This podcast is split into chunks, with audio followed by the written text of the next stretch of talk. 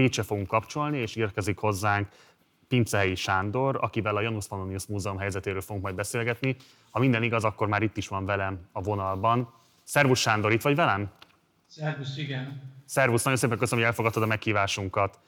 Um, röviden kérlek, hogy ismertesd a nézőink számára, akik nem feltétlenül követték a pécsi híreket, mi miatt kell nekünk most beszélgetnünk a Janus Pannoniusról.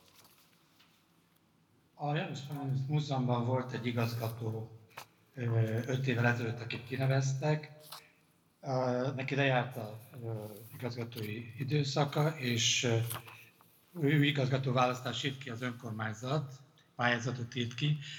Erre a pályázatra bejöttek a jelentkezések, azt hiszem január vagy februárban volt egy első forduló.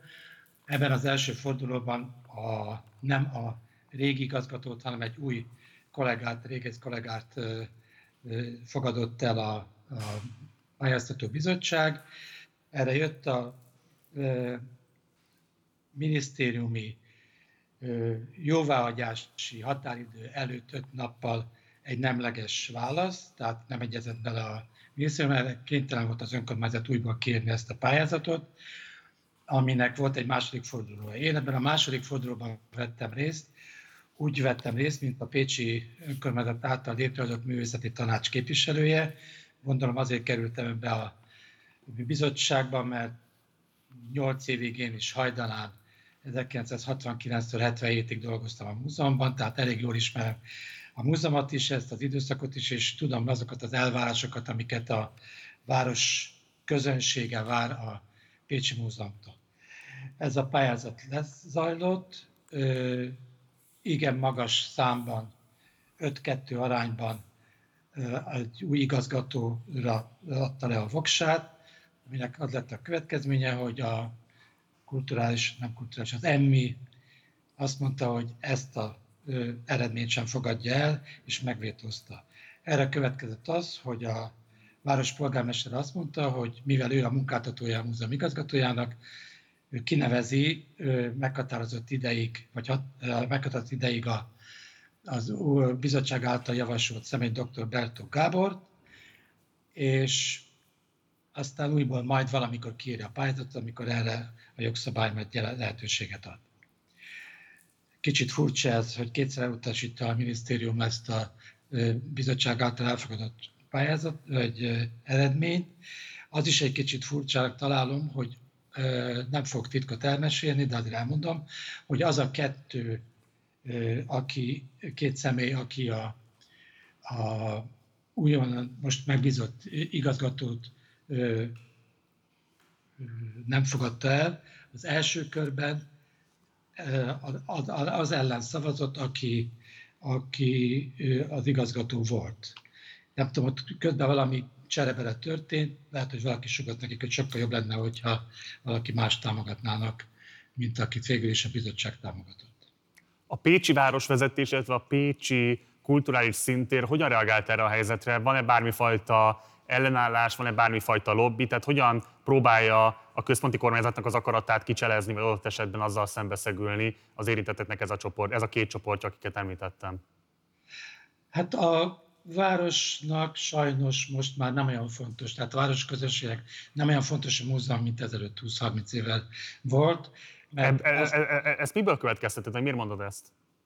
Ezt azért mondom, mert ugye, ha valaki ismeri Pécset, most a kulturális helyszíneket, akkor elbillent a Zsolnay kulturális negyed felé, nem most, hanem tíz évvel ezelőtt, ugye kétezer-tízben vagy kétezer-kilencben elbillent a Zsolnay kulturális negyed felé, és azt a negyedet próbálták erősíteni kimondatlanul is a múzeummal szemben. A múzeum mögött azért van egy százegy néhány éves komoly szakmai munka.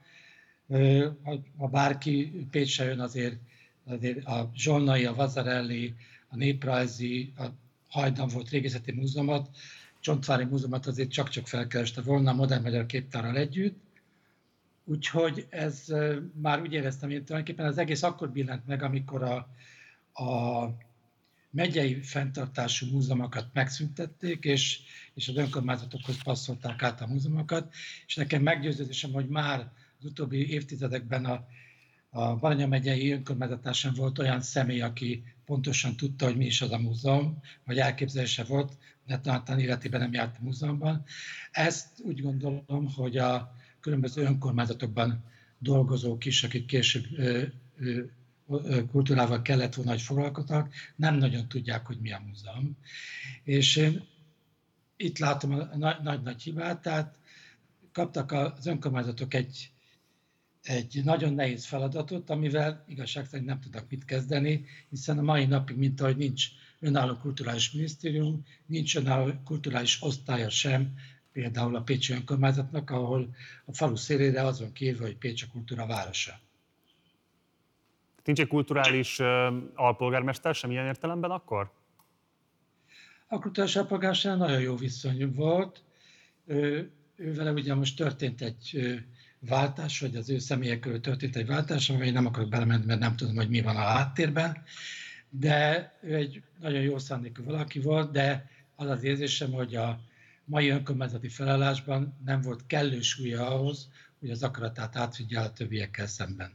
Ugye a legutolsó hír arról szólt, hogy harmadjára írja ki a pályázatot az önkormányzat a Janus Pannonius Múzeum igazgatói posztjára.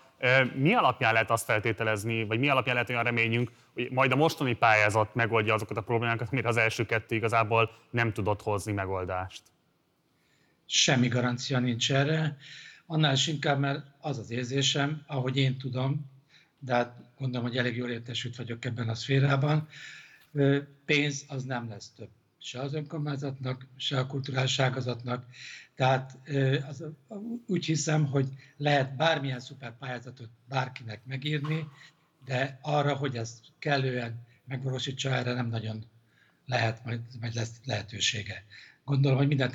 Nekem egyébként az volt a bajom az előző igazgatóval is, hogy, hogy pénzeket visszaadott, én nem akarok most senkit rágalmazni, de például pénzeket visszaadott, vagy pályázati pénzeket. Nem volt. Bocs, ezt fejtsd ki, kérlek, milyen pályázati pénzekről mondott le? Én most nem, nem tudok konkrétumokat, csak hallomásból ö, tudok, de, de bárkit, aki a múzeumban dolgozik, erre pontosan tudna ö, számokat is mondani. A, most nem akarok vagdalkozni, mert nem tudok ö, pontos számokat, de ezek ilyen, ilyen tíz, tíz, tíz milliós nagyságrendű dolgok voltak.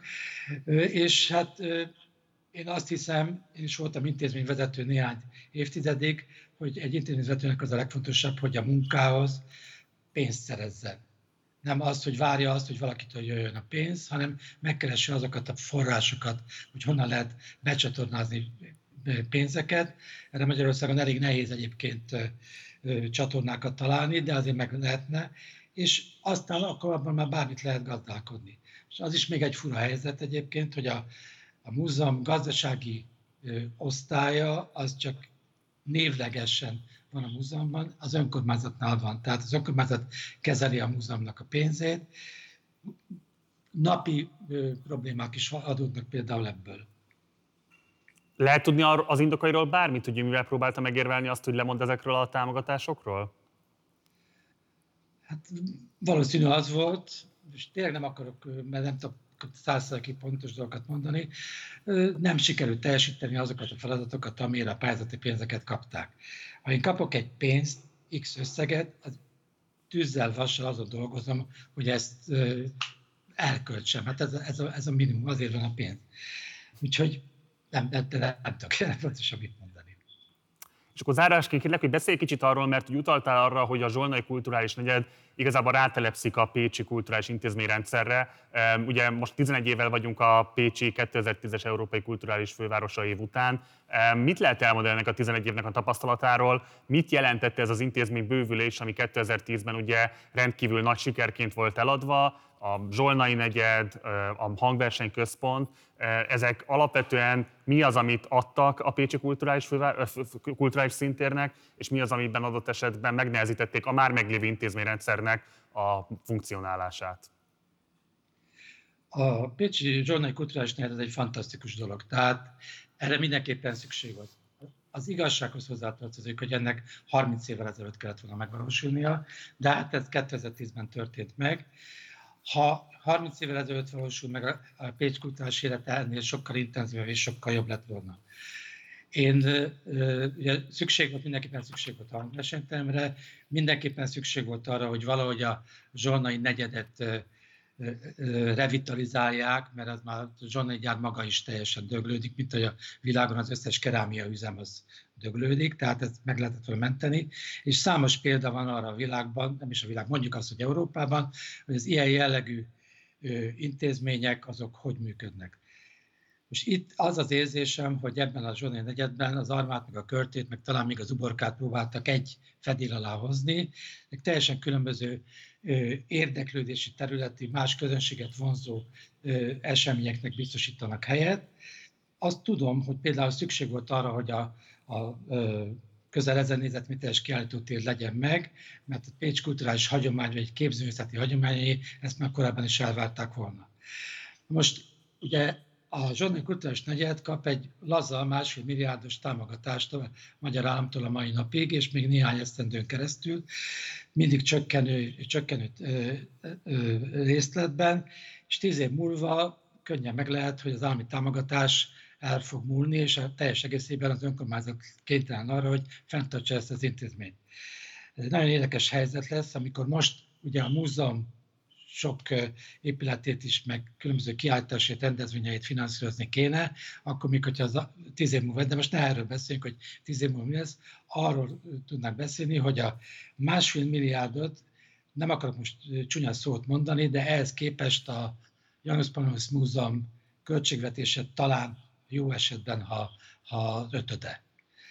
És a tevékenysége azért ennél sokkal sokrétűbb, mint amennyi ez az ötödnyi összeget jelenteni, mert a, ha nézzük a képzőművészeti, természettudományi, a régészeti, vagy akár a, a néprajzi osztályait, azért nagyon-nagyon sok mindent tettek le a városnak a kulturális asztalára. A mai napig ugyanúgy dolgoznak az ott lévők, akik vannak múzeumos kollégák, pláne úgy, hogy ugye egy félig meddig kiúzták a talajt a lábuk alól, azzal, amikor a közalkalmazotti státuszokat megszüntették, és mindenki most egy kicsit, úgy érzem, hogy légüres térben van, és azért is vállaltam én ezt, hogy most helyettük is megpróbálok beszélni, mert, mert borzasztó nehéz helyzetben vannak, és attól, hogy ugyan van most egy nagyon szimpatikus, friss, gondolkodású, erősnek induló igazgató, és eb, aki nagyban a a múzeumi dolgozók támogatását is megkapta, nagyon bíznak benne, ami az előző igazgatóról nem volt elmondható, aztán majd meglátjuk, hogy mit tud tenni, ez is nagymértékben azért pénzkérdése lesz. Pincehelyi Sándor, nagyon szépen köszönöm, hogy becsatlakoztál hozzánk Pécsről, és segítettél kicsit tisztában látni a Janus Pannonius Múzeum helyzetével kapcsolatban. Köszönöm szépen, hogy itt voltál velünk, szervusz, minden jót neked! Köszönöm szépen, szervusz!